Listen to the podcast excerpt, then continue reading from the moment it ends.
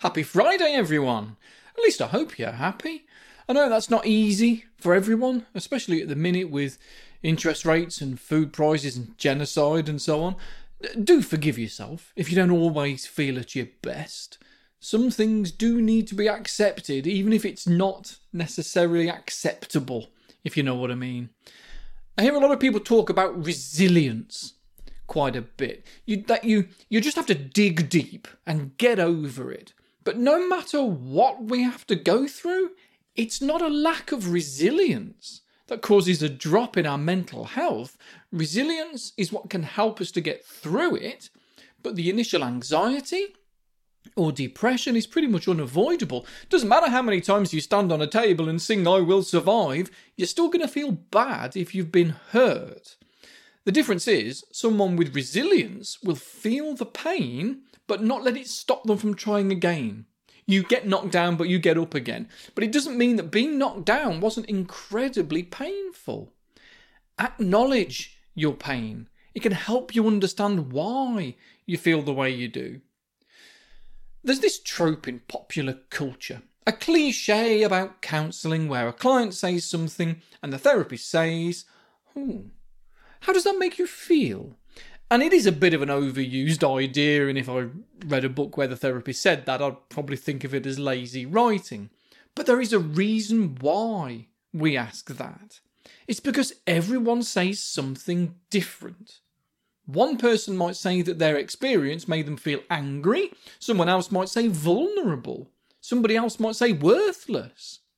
Emotional intelligence is really important. And once you've got a handle on the difference between just simply feeling bad and feeling angry, vulnerable, or worthless, then you can understand it better. And with understanding comes acceptance. And with that comes an alternative.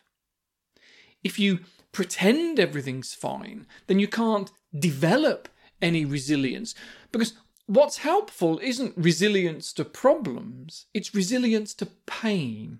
And in order to get resilience to pain, you need to feel it first. So feel it, sit with it so as to understand it, accept it, and learn from it. And you might need to practice your optimism skills as you do this, though, because ruminating and thinking about the problem too much won't help you learn from it because it so often comes with blaming yourself for things that have gone wrong. And although having an internal locus of control, as it's called, is useful for resilience because it gives you a feeling of control over your life that helps to lift you up, too great an internal locus of control, and you've only got yourself to blame.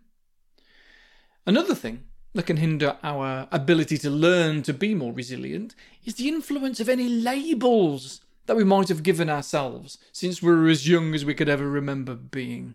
Labels like stupid, lazy, poor, even. These things can create expectations that create a self fulfilling prophecy. So look for your labels, look for your locus of control. Make sure that you've got that middle ground between no control and nothing but control. I know that it's tempting to use circumstances as something to blame for our life going in the wrong direction, but once you can see that you're no longer being pushed in that direction anymore, that actually you're just walking down the same path out of habit, then you can stop and look for the path next to it and walk that way instead. And create new expectations by setting goals. Resilient people set themselves realistic goals throughout their life. Realistic, educational, and work life goals. Not huge, but big enough to be challenging. And so they're good enough to lead you in the right direction. That way, you're less likely to fail at them. Because we want to practice resilience, not practice failing. Being resilient doesn't mean you're good at failing. That's not going to make you feel good.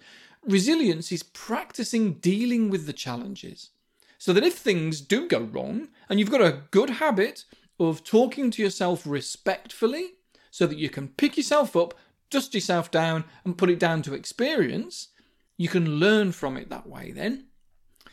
Right, That's your five minutes. I'll be off for now. Look me up on Patreon if you want any extra, but I'll be back next week on here anyway. Take care, everyone. Bye for now.